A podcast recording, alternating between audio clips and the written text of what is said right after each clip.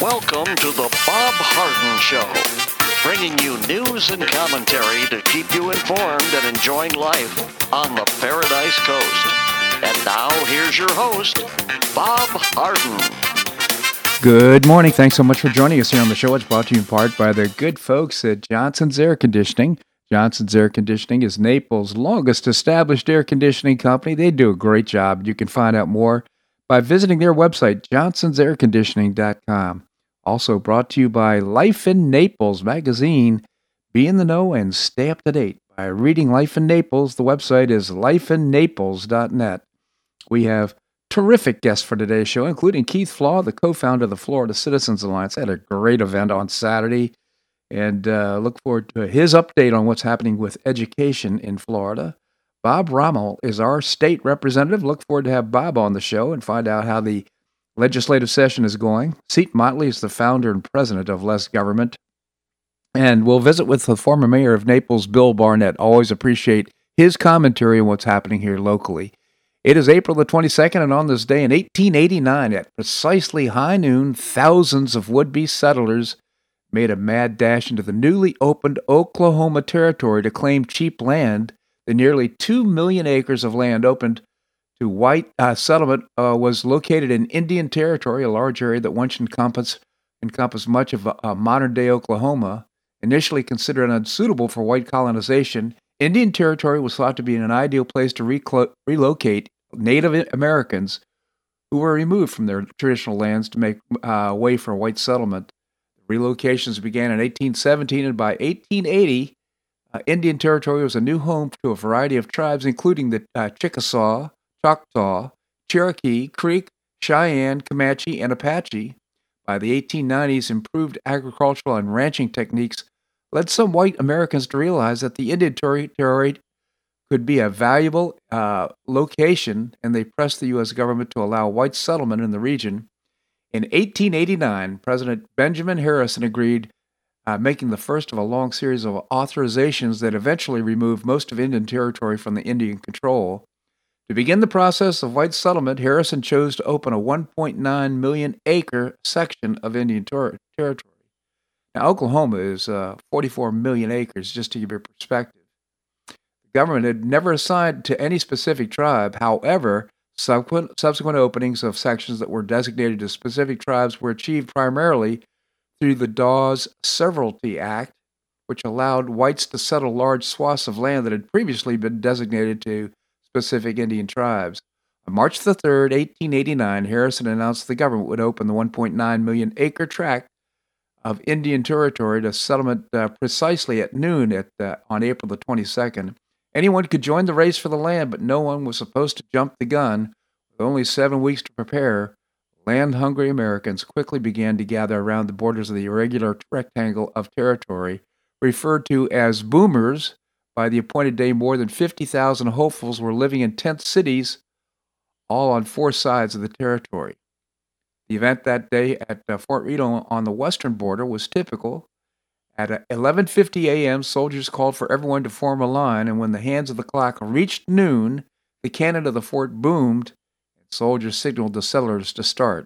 With a crack of hundreds of whips, thousands of boomers streamed into the territory in wagons, on horseback, and on foot. All told, from 50 to 60,000 settlers entered the uh, territory that day. By nightfall, they'd staked thousands of claims either on town lots or quarter section farm plots.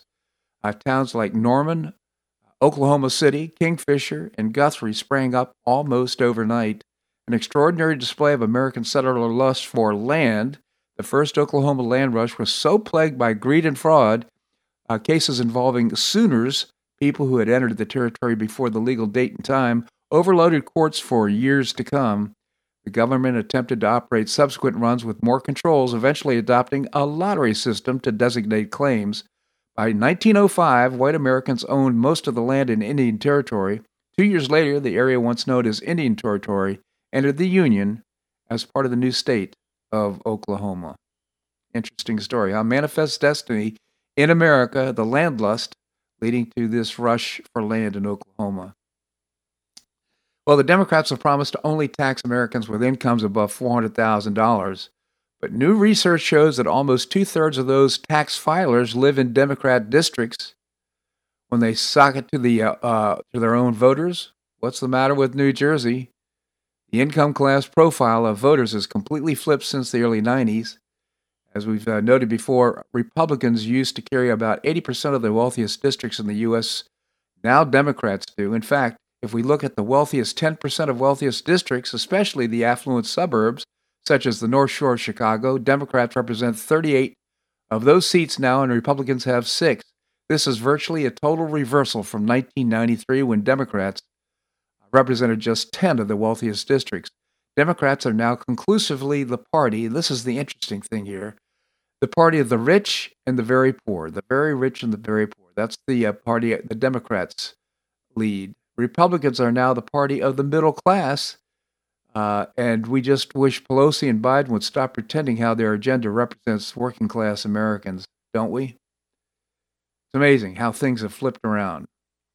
Well, Republican uh, Florida Senator Rick Scott has published an absolutely scorching open letter to woke corporations, warning them of the day of reckoning when Republicans take back power.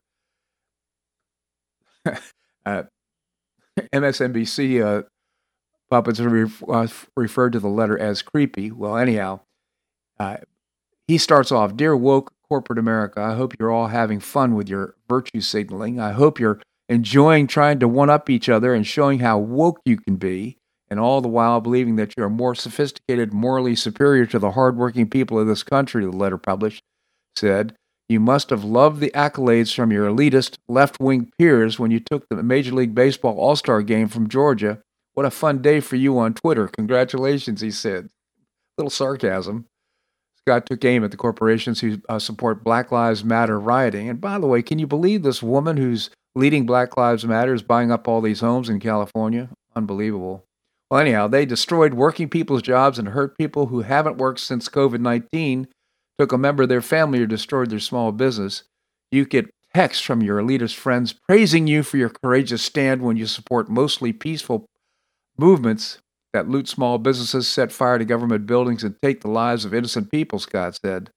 Republican senator noted that these, uh, these woke nut jobs think they are morally superior to people in flyover country, but they are not, said Scott. You know that Georgia law actually expands early voting and does nothing to suppress or curtail the voting. Rights for anyone, he said. And yes, Georgia law requires an ID to vote. Well, so does Delta Airlines and so does Major League Baseball in order to pick up tickets, he wrote. It's not that you've twisted the truth, you have rejected the truth. Worse, you do not care what is true, said Scott. He pointed out that they feed the rabble leftist mob that is shouting that America is racist, hoping they won't come for you. Scott did not hold back as he warned these corporations that a day of reckoning will be coming for them.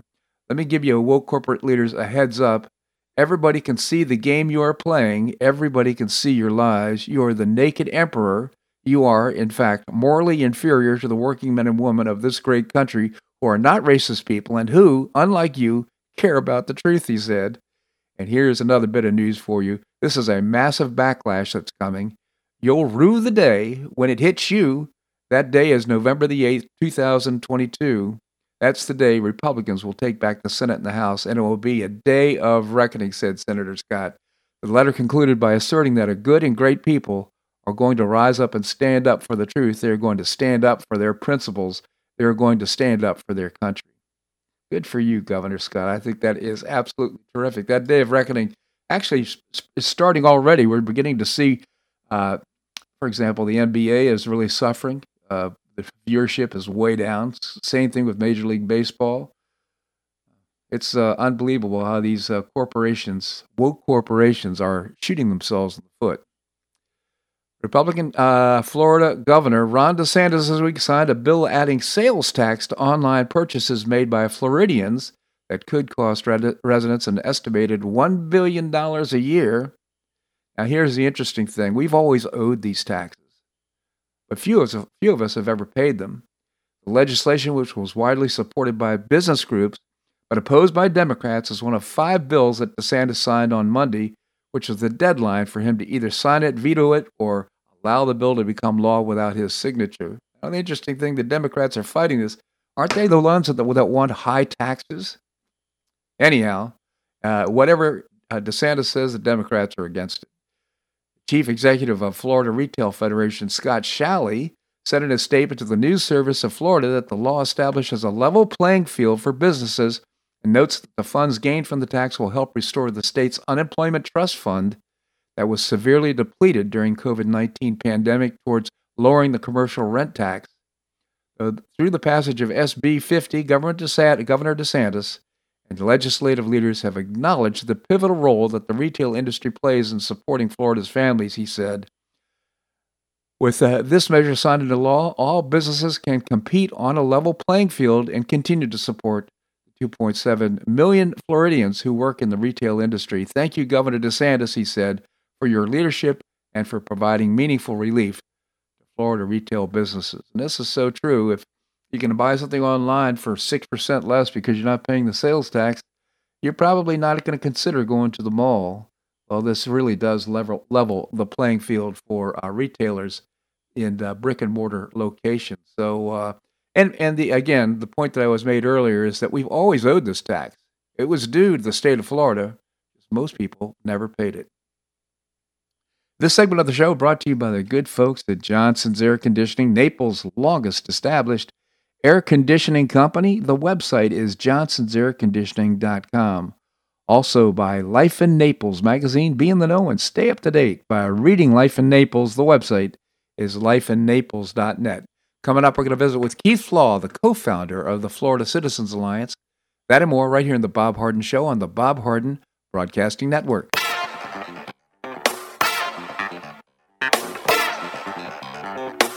Stay tuned for more of The Bob Harden Show here on the Bob Harden Broadcasting Network.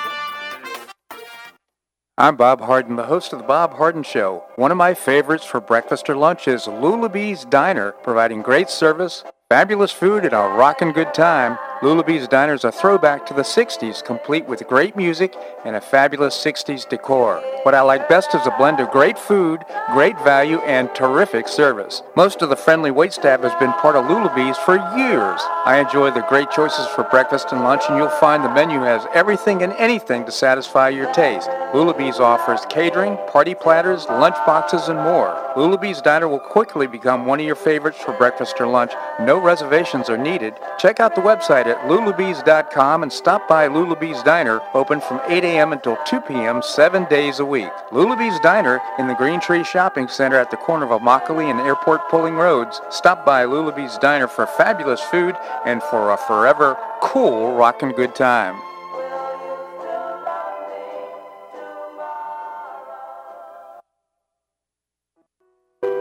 Did you know St. Matthew's House operates the only emergency homeless shelters in Collier County? St. Matthew's House provided more than 500,000 hot meals to those in need last year, and since 2010, 527 men and women have graduated from the St. Matthew's House Justin's Place Addiction Recovery Program. For over 30 years, St. Matthew's House has provided innovative solutions to fight homelessness, hunger, substance abuse, and poverty in Southwest Florida. And you can help St. Matthew's House in this life-transforming work by patronizing the St. Matthew's House thrift stores, Cafe M25, car wash and detailing center, and award-winning catering operations. For more information, visit stmatthewshouse.org. That's stmatthewshouse.org. St. Matthew's House is a 501c3 not-for-profit organization and does not solicit government funding.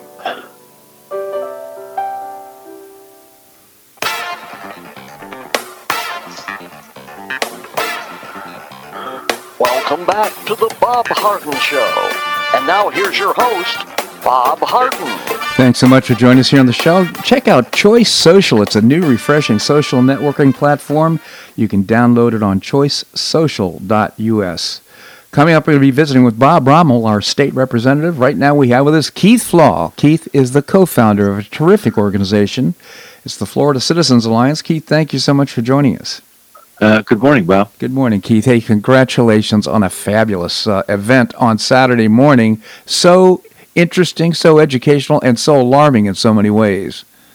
Uh, well, it, it, it hit every one of those uh, points as as you just mentioned it, but we were delighted with the uh, outcome. Uh, some of your listeners may remember that we did Kids and Country Part One back in February. It was a big fundraiser for us. Yeah. And on Saturday morning, we did Kids in Country Part Two, which was not a fundraiser; it was an awareness event, and uh, we held it at the Community Naples Church, uh, downtown Naples, and uh, we also live streamed it, and we really had uh, uh, uh, we were successful on both front fronts. We had folks live streaming it, of course, all over Florida, but we had people from Pennsylvania, Tennessee, Idaho. I actually got a call the night before. It's kind of a funny story. I got a call the night before from a school board member in in uh, Blackfoot, Idaho. Wow. Um, she's been following us for a couple years. She was so excited about the stuff we were doing, and at the end of it, she's experiencing all the problems we're experiencing with our school districts. And at the end of a 30 minute call, uh, I invited her to come to Collier County so we could elect her to our school board.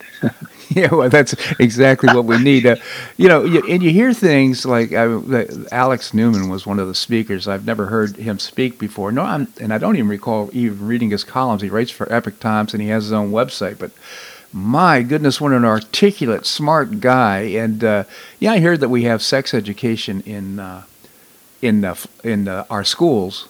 I had no idea. It was alarming the information that he and Rebecca Friedrichs uh, shared with us. But it was, you know, it was just a great session.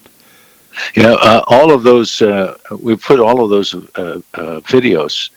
up on our website um, a couple days ago individually. So um, people can go to goflca.com and listen to Alex and Rebecca.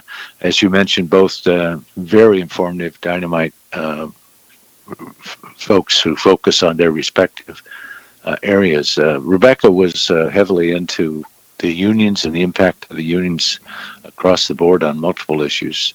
And Alex was just uh, so much um, information about uh, how we got to where we are and what's what's what what's uh, driving uh, the, left in terms of our school system. So um, they're they're again available on our goflca.com website. As is, uh, we also the first two uh, uh, two speakers were focused on quote the problem, mm-hmm. and then we had an hour's worth of five different speakers focus on solutions.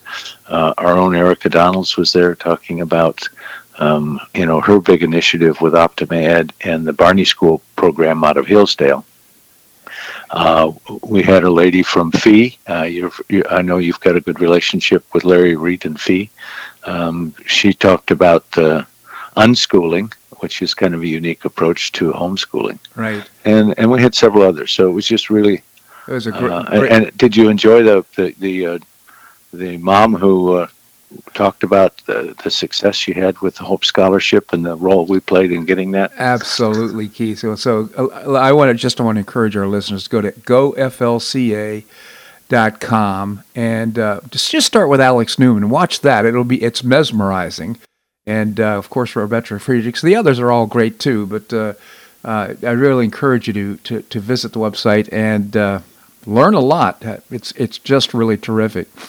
So, Keith, uh, can you give us a little update on what's happening uh, in legislation? Yeah, there's uh, a lot of uh, good things and some things that are still struggling. Um, Parents' Rights Bill has passed the, the House and is now uh, going to the Senate floor, so that's a good good thing. We've been really strong advocates of that.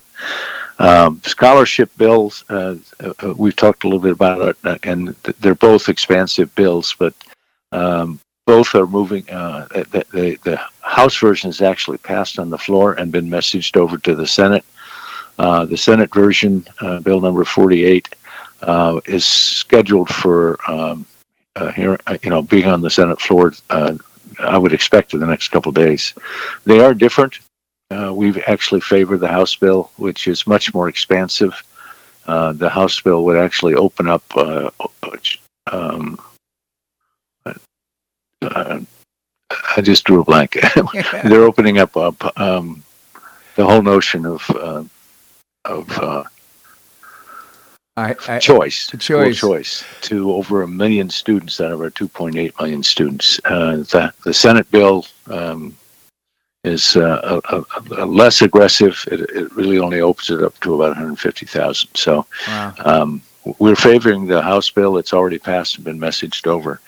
Um, there's a couple of other bills. Uh, the uh, safety of religious uh, religion bill, where now, uh, if it gets signed by the governor, the um, churches will be able to protect their, um, you know, their, their their flock, if you will, mm-hmm. by having CCW people carry on uh, during church services, etc. Today, you can't do that. if you have a church school and a church combined. So a church does both. They cannot um, carry during services. Uh, it's just amazing. So huh. that bill is uh, passing. Um, there's a, a, union bill. It's called Employee Organizations. It's gone through some iterations. It was temporarily postponed yesterday on the on the Senate floor, but we still have a week and a half.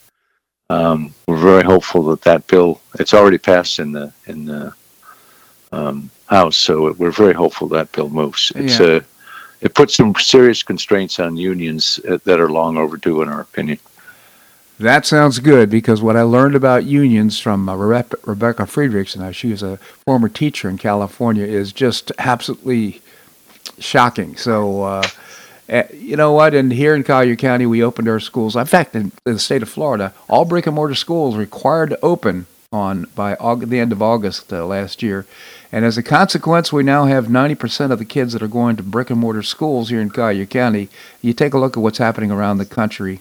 Uh, and it, it has large part to the influence of the Florida Citizens Alliance. I really want to credit you guys for everything that you've accomplished. You've done a great job.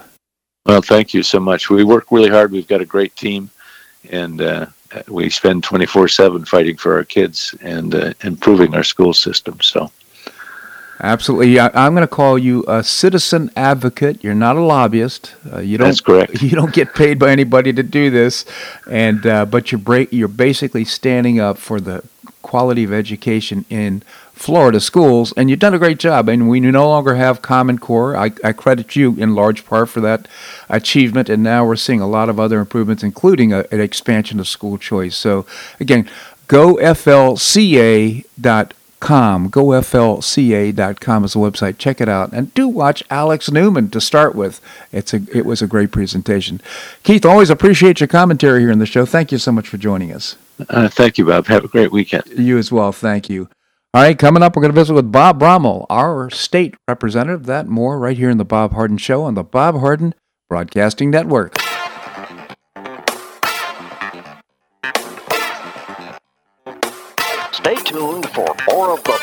Harden Show here on the Bob Harden Broadcasting Network.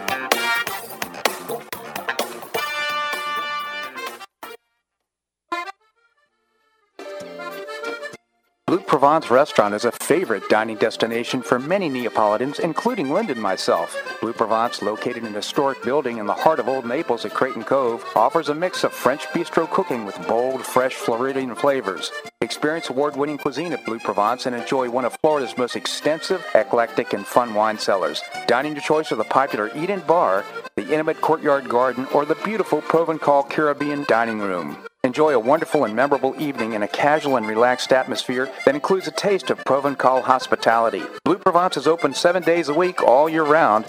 Visit BlueProvenceNaples.com for reservations, everyday specials, and coming events. That's BlueProvenceNaples.com or call 261 8239. That's 261 8239. Blue Provence French Restaurant in the heart of Old Naples.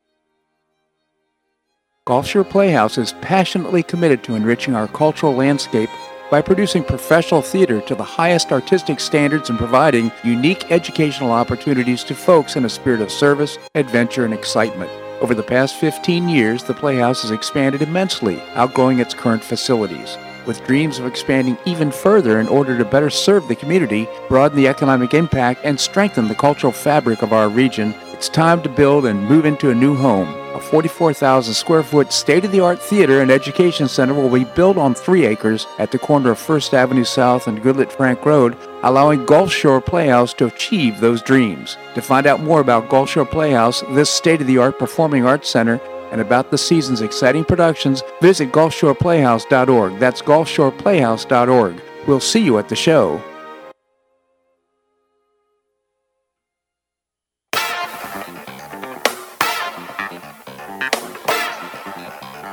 Welcome back to the Bob Harden Show. And now here's your host, Bob Harden.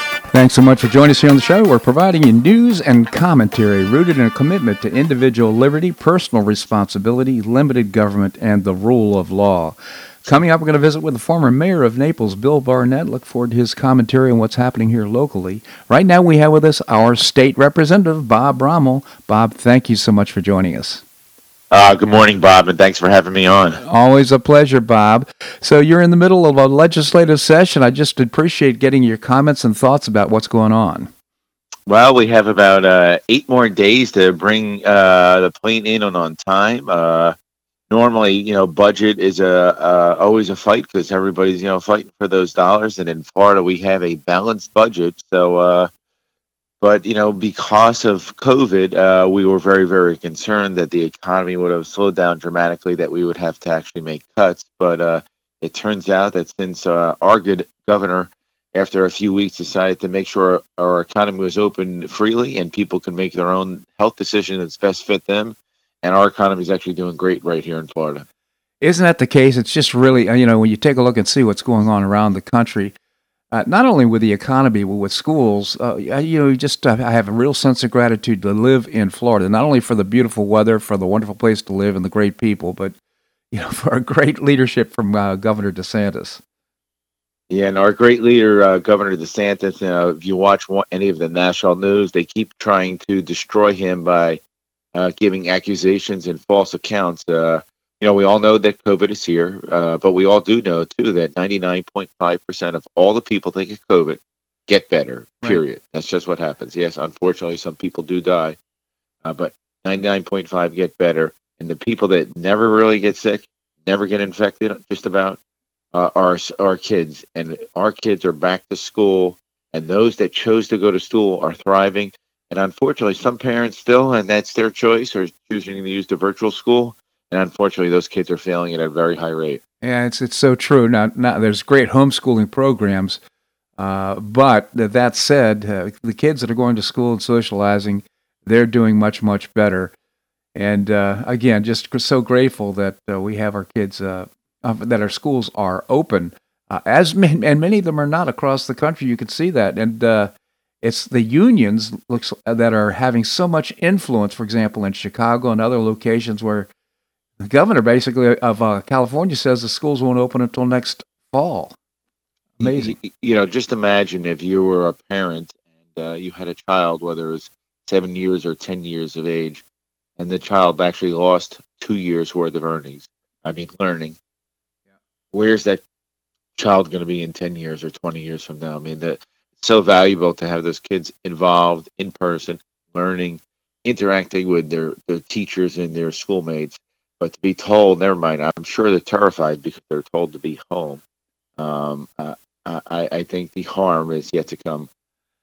Yeah, and uh, back to your point on COVID, I mean, uh, the, we started off by having our kids all masked up with uh, goggles and all kinds of things. They, I, I don't know if the mask mandate has uh, been reduced in Collier County. It certainly should be. Uh, more and more evidence is showing that masks aren't doing any good anyhow for anybody.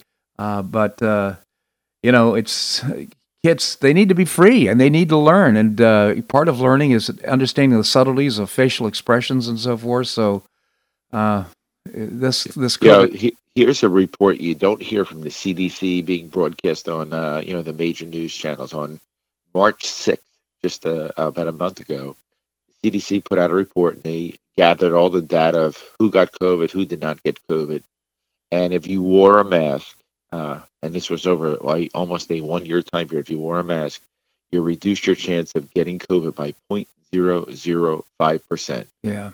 Yeah, and uh, I know. And uh, not only that, but if you do wear a mask, uh, there's certain hazards, un- unintended consequences from that as well, Bob. So, again, just for, uh, fortunate to have your leadership and leadership of the governor and what's happening right here in the state of Florida. We, we've done a couple other great things here in Florida.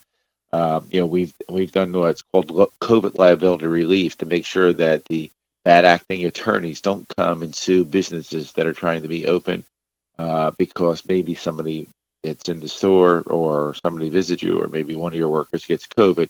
Because in reality, nobody knows how you get a virus, why you get a virus, and why some people don't.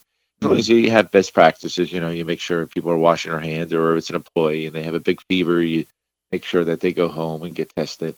Uh, but you know, we, we wanted to do that because in Florida we have such uh, an amount of lawsuit abuse. Uh, pretty much every commercial on TV is some attorney telling you why you're entitled to sue somebody, and we wanted to make sure we cover that. Uh, that's a that's a great law. You're right. You can pick it up any anyway. So uh, from any location. So um, anything happening on educa- on the education front? You know, uh, we're, you know in Florida we, we believe parental choice, parents choosing what's best for their child where they want to go to school is a, a continuing big uh, thing here in Florida, and we are expanding uh, options for parents for, for school choice. Uh, having a good education is the best way to have a you know opportunity to improve your life down the road. And you know, us legislators or even school board members, they don't really know what's best for the child. Parents do, and we want to continue to push for school choice. That's a great position. So, how is the uh, how are we moving towards a balanced budget? Does it look like we're going to have to make cuts, or, or, are you pretty confident that we're going to? Uh, Bob, it's it's it's amazing. It's amazing because our economy is almost back to where it was pre-COVID, mm-hmm. and I don't think we're going to have to make any cuts. And you know, the federal government did help us out with some uh, you know dollars to re- relieve everybody because of COVID, and but uh, you know, so we're going to probably get some special you know one-time projects done to you know help protect citizens. Uh, but I think we're going to be fine.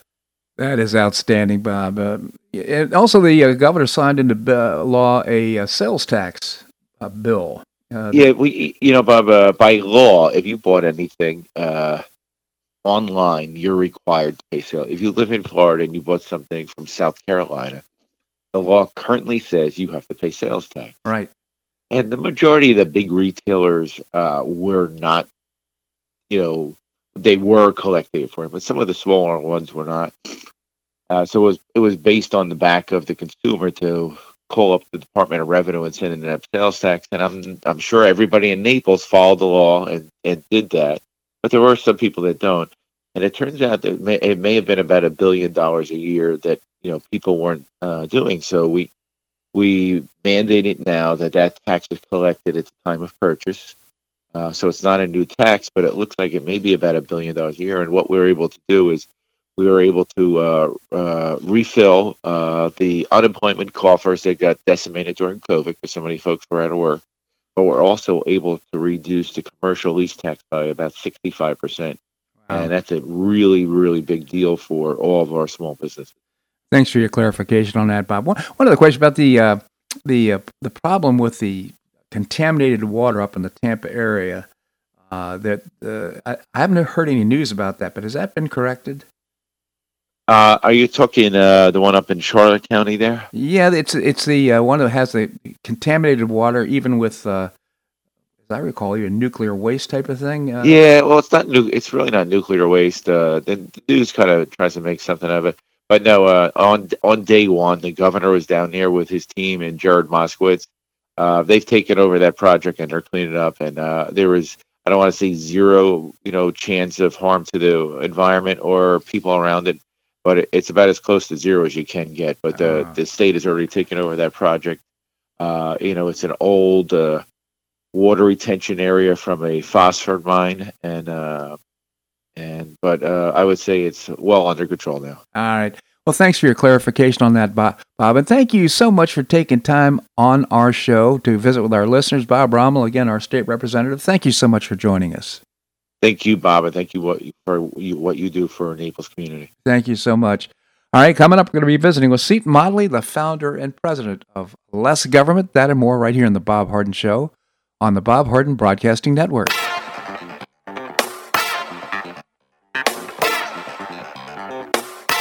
Tuned for more of the Bob Harden Show here on the Bob Harden Broadcasting Network.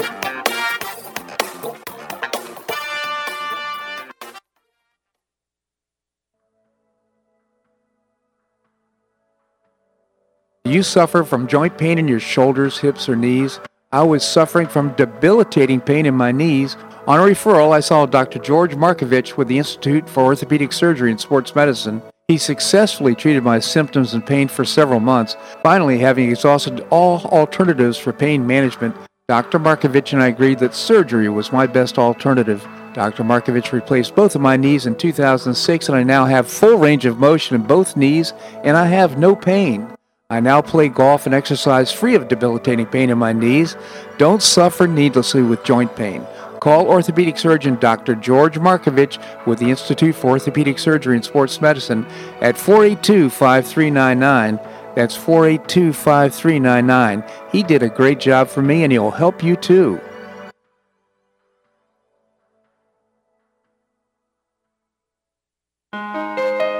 You listen to The Bob Harden Show, so why not market your company to our loyal listeners? Ads are played live on each show and then archived so listeners can hear the show and your ad at their convenience. Each advertising package includes a banner on bobharden.com with a link to your website at no extra charge. Join Lulabee's Diner, Johnson's Air Conditioning, Bleu Provence, and many others who advertise on the show. Call me at 598 3889, that's 598 3889, or send an email to bobharden at hotmail.com to design an ad program that's just right for your business and your budget. You'll be pleasantly surprised at the cost and the value. Several advertisers have been with me for years. Find out why by calling 598 3889 or send me an email to bobharden at hotmail.com. You'll be glad you did.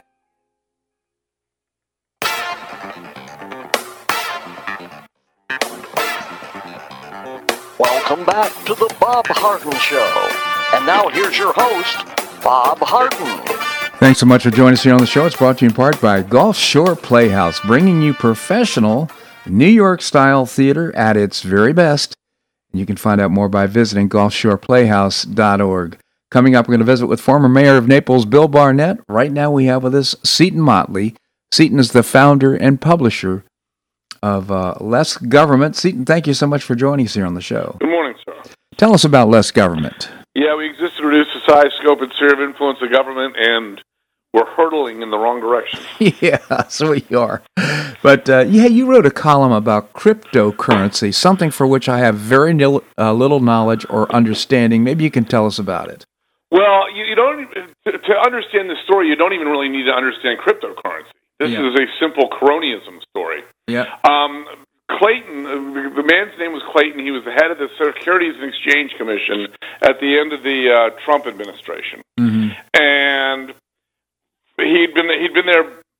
Basically, I think he Trump inherited him. I think he was uh, Obama's guy, and what basically happened was during his tenure, these cryptocurrencies start popping up. Now, there's two financial terms you need to understand. One is currency, one is security. Right. Currency, of course, is money. Securities are stocks, bonds, the things with which you buy, you know, you use money to buy. Right. Okay. Well, because of course we Congress can't get out of its own way to pass anything and address anything uh, when when the need arises. There's been no delineation by the government, it, whether Bitcoin and Ethereum and these other cryptocurrencies were currencies or securities. Well, I would argue they're all currencies, obviously, because you know you're you're using them like money, so they're money. Um, and what had happened during Clayton's tenure, and Hinman was his henchman there too, mm. and he was director of finance, I think was his title. And during their tenure, they were quite clear when they said the two currencies, Bitcoin and crypto and uh, Ethereum, are currencies, not not securities. Now, this is an important distinction. Mm-hmm. If it's a currency, the, the SEC can't regulate it. Right. It's left alone, and which is, of course, very good for a burgeoning young industry like cryptocurrency. If they call it a security, well, now you're into stock and bond territory, and then you're heavily regulated by the SEC. Ask anybody, you know, that trades stock or you know any of those guys. So they quite clearly come out and say Bitcoin and Ethereum aren't securities; they're mm-hmm. they're currencies, and therefore the SEC has no authority over them. Well, there was another. There's a company called Ripple that uses XRP as their currency, their cryptocurrency. They were begging for years would you please issue a similar definitive statement about XRP the way you did about Bitcoin and Ethereum? and they futzed around and futzed around and never did, never did, never did. Uh, flash forward to 2020, the last year quarter of 2020. Uh, the, the name escapes me, but there's a there's a firm that a huge hedge fund or something, and in the last quarter of 2020, they started investing heavily in Bitcoin and Ethereum Mhm. because, of course, they've been labeled currencies and therefore aren't regulated by the government. Uh, December of 2020, I think the 22nd of December 2020, Clayton's last day in office, he files a lawsuit against, as the head of the SEC, a lawsuit against XRP and Ripple, saying XRP is a security, not a currency. Huh. And then in March of 2021, he gets a job at the firm that had heavily invested in Bitcoin and Ethereum. Talk about a conflict of interest. Mike. Meanwhile, this guy Hinman left his law firm but never got stopped getting paid by his law firm. Huh. So, and I, I, I just mixed up the facts. Please excuse me. The the firm that hired Clayton started investing in Bitcoin. Uh, The firm that never really got rid of Hinman started investing in Ethereum. mhm. Both of which, by the way, are Chinese, have have huge China connections. Huh. Okay, let's throw that in. Let's not forget that.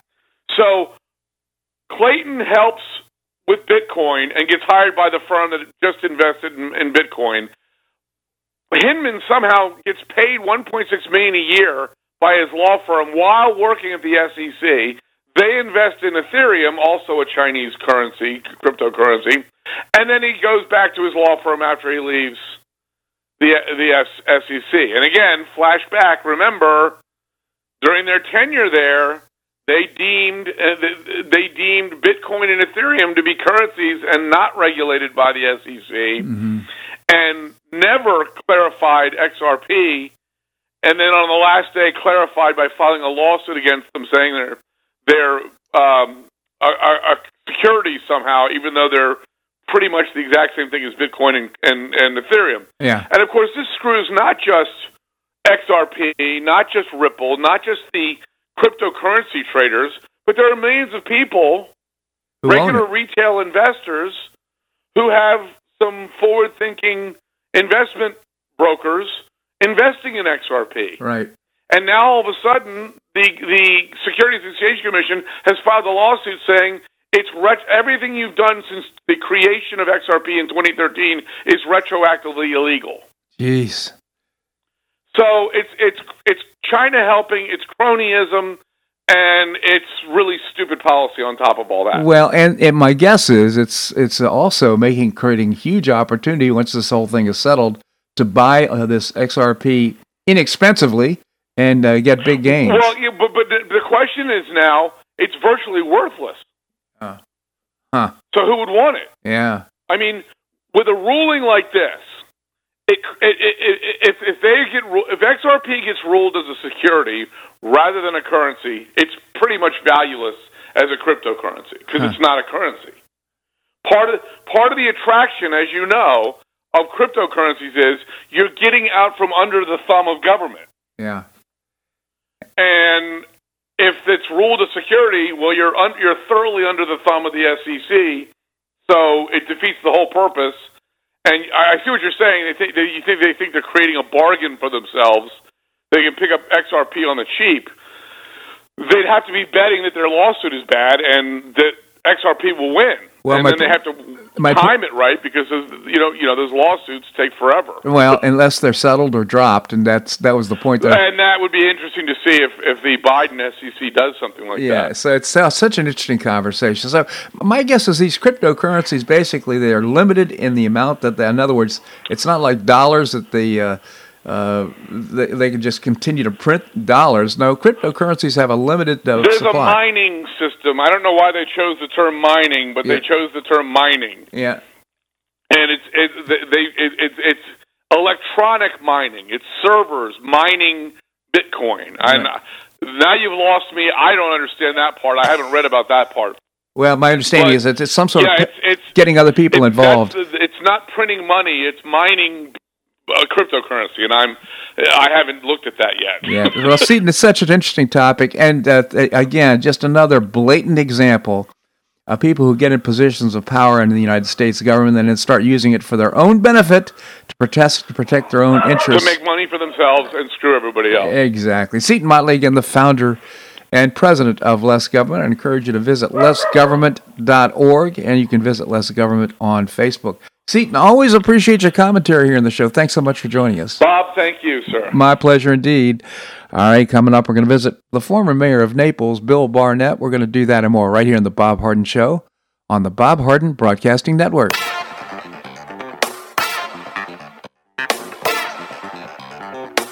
Stay tuned for more of the Bob Harden Show here on the Bob Harden Broadcasting Network.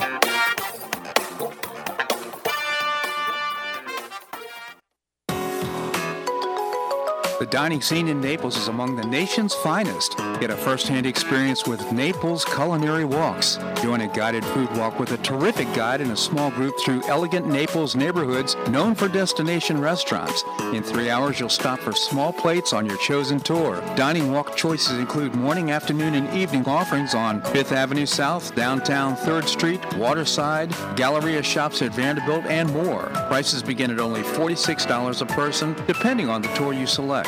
To find out more and to make a reservation, visit NaplesCulinaryWalks.com. That's NaplesCulinaryWalks.com for a great value and a terrific dining experience.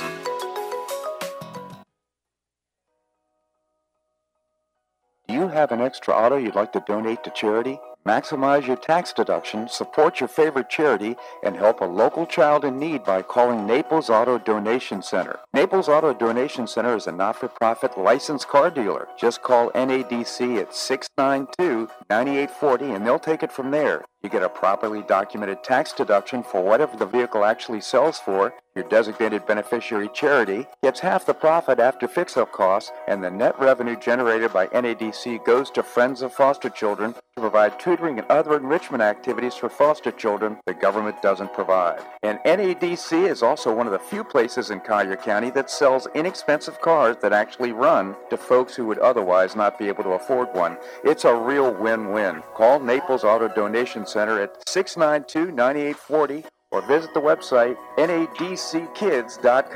You'll be glad you did.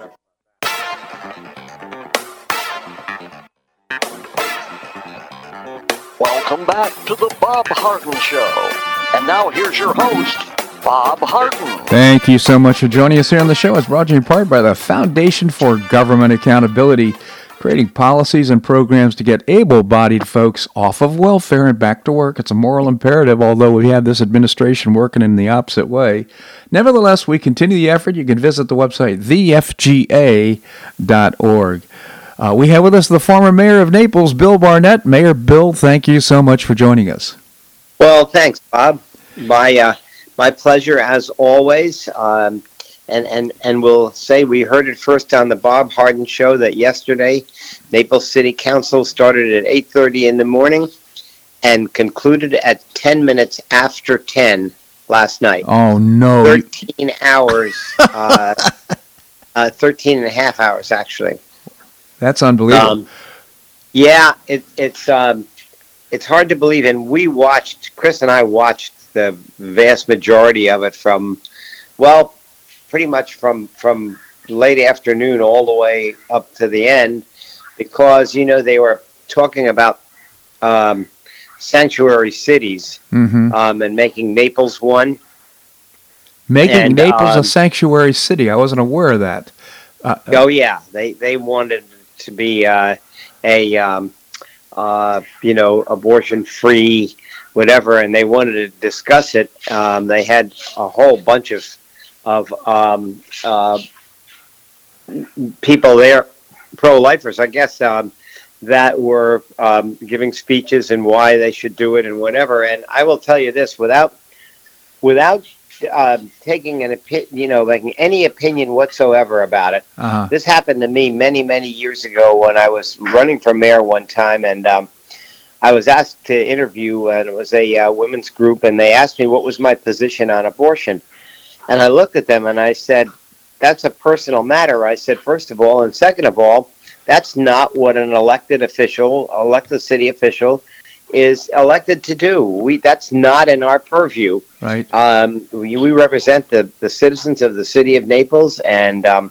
we're you know, and I I just refused to to answer, and then that was the last time that ever came up, and now all of a sudden, so long story short, they they they finally um, they did not put it back on the agenda.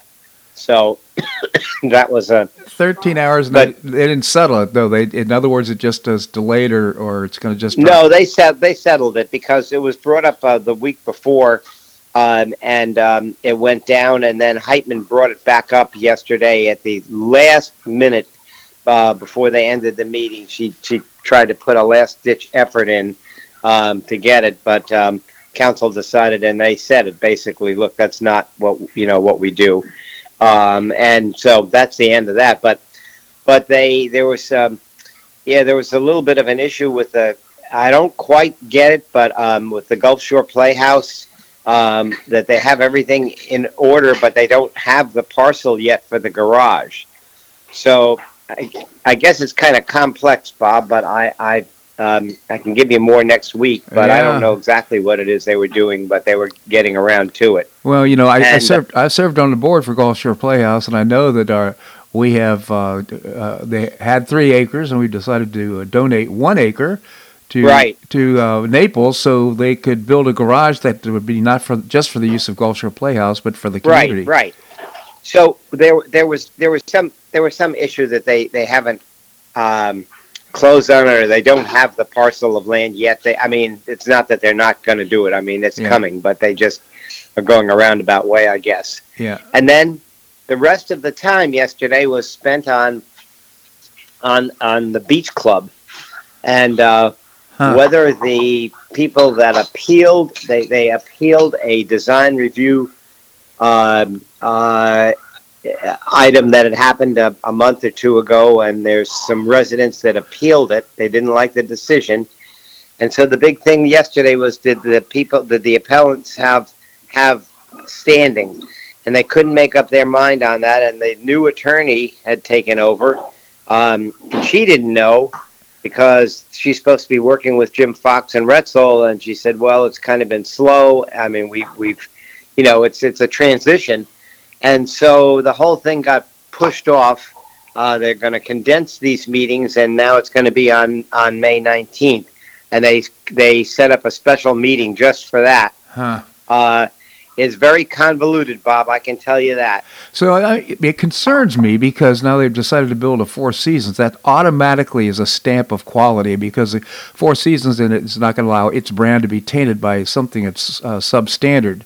So that's just all, sure. all very exciting to me. But uh, you know, can can all this lead to perhaps souring the interest of the uh, developer and saying, you know what, maybe we should just move on?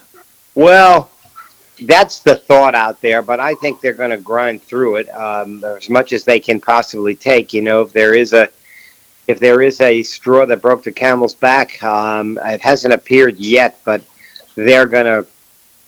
You know, it's just um, it's just a it's just a, a matter of getting through these these things, and they're so um, they they are almost divisive um, uh, on on council, and um, you know, with a new attorney in there, and and and uh, um, it's just it's it's very very difficult. And um, there were some harsh words uh, spoken yesterday, Huh. you know, last night at the meeting, and you can't go 13 plus hours with no dinner break. Okay, Bob, it just it doesn't work. Um, 30 minutes for lunch or whatever, and then you go from one o'clock in the afternoon till um, 10 o'clock at night with an occasional break, but no food. I mean, when when I, you know, I don't want to talk about me, but when I was doing that, if we had a long meeting that was going to go till eight or you know eight thirty or something, it was really necessary. We would, I would, we'd order pizzas in, you know, and take thirty minutes, thirty five minutes, and have pizzas in the back, just something to put in your in your stomach. You know what I mean? Right, absolutely. So, uh, you know, Mr. Mayor, uh, I, I do want to acknowledge you because I think uh, uh, you made a comment about uh, not wanting to make a, uh, uh, not to uh, comment on abortion because it's not really in the purview of uh, the mayor or what's happening with the city council. I just want to acknowledge that we got so many politicians right now, so many elected officials that are they're not in their lane. They they they start making comments and judgments about things for which they have no they, should have no uh, jurisdiction whatsoever. And uh, you're seeing it now with pro- professional athletes, and when now woke corporations weighing on right. that stuff. It's right. just, it's just really infuriating. Well, it is, and you wonder, well, where are we going? Where are we going with this? I'm very, very pleased that the majority of council, uh, a slim majority, nonetheless, the majority of council said no. They're not putting it on an agenda for discussion. You know, there was some interest in, you know, hearing people speak. That's fine, but um, uh, that, so for now, that's done. But the, as I say, the big thing was the was the beach club, and um, uh, it, it, just you know if, you if you're sitting around um, recovering, you know what you are, and hopefully you're doing really well. Um, you go to naplesgov.com and you can replay part of yesterday's meeting or all of it for that matter, but go toward the end and and listen and watch. Uh, it, it's a show. I missed all my favorite TV shows last night because of that. Well, hey, Bill, we need we want you back. You got to run for mayor again. well, I'll tell you, Bob. It, it, it's very very difficult watching what uh, what Mayor Heitmann does or doesn't do, I should say, because yeah. you really can't run a meeting. Yeah, no question about that. Well, you have an agenda, you have some decisions to make, and uh, you know if you're doing your. I always thought when I'm running a meeting, I want to do it in less than an hour. Sometimes you can't right. accomplish that, and because of the discussions required is more extensive and so forth. But you know, managing time is so important in those events. So have, yeah, have some. And you also, Bob, and you also always would do your homework before you would start that meeting or run that meeting. And that's something that's sadly lacking. Absolutely. On her part. I'm not saying the rest of council. I'm I'm simply saying on her part it is so obvious. Yeah. We that, need you back, Bill. Yeah, we, yeah. we need you back. Anyway, so um, restaurants are still busy and uh, uh, traffic seems to be a little lighter, but I'll tell you, I think a lot of people are staying, Bob. That's exactly what I think as well. well why would you go someplace where you're going to have to mask up and get locked down and so forth? A lot of people, right. Uh, you know, we are very fortunate here in Florida having the governor that we have and the, the freedoms that we have. We now can decide when we want to wear a mask or not. Some people wear them, some people aren't. You know, at, and, uh, right? You can social distance. It's all good, Bill. And and be- before we go, Bob, I just want to tell you that we, we they made an announcement last night that um that uh, the city has because tomorrow Friday we give our shots. We have extra vaccines for anybody that wants to uh, that wants a shot. Uh, city has them. We had about I think he said 400 extra doses for wow. for tomorrow, and uh, you know uh, it, it's uh, that's something you haven't heard before. So yeah. what's going to happen is we our site will probably be shut down in the next week or two, and you just go to Walgreens or or CVS or whatever because there's so much availability. Yeah. But what a great opportunity for somebody that's been waiting. Yeah. No, that's so interesting. So I guess you just go to the city uh, website to sign up? Well, you could go to the. I'm, I'm, sure it'll be on the website, but it's at the Naples Fire. It's, it's at our fire station number one. Ah. Um, and there there is a number, yes. So I think if you go on the website or they just call the city of Naples, somebody will tell them the number and they can make an appointment. All right. Bill Barnett, again, former mayor of Naples. I genuinely appreciate your update here. Thank you so much for joining us. Bob, you take care and have a good one. Thank Bye-bye. you. Bye bye. Well, that's a wrap here on today's show. I do want to remind you that the Tsunami, Tunami, excuse me, Tunami Fund uh, USA is a terrific organization. In fact, Dr. Susan Wilson, who runs this organization, what they do is they take care of kids in Africa who have been uh, orphaned because their mothers died of AIDS, and it's because they were raped when uh, people from another country came over. So the, the point being is this: uh, she is doing a wonderful job. She is a saint. Well, they're doing a, a virtual fundraiser, and I encourage you to visit Tumaini fundusa.org. So it's T U M A I N I fundusa.org. I'm hoping that Dr. Susan Wilson will be joining us tomorrow on the show.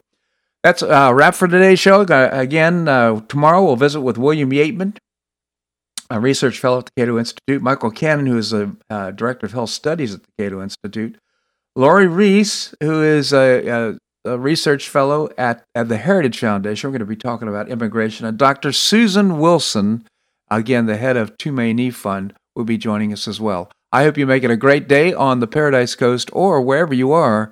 Namaste.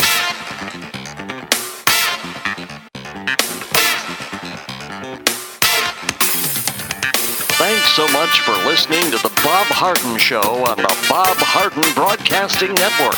For more information and audio files of previous shows, visit www.bobharden.com.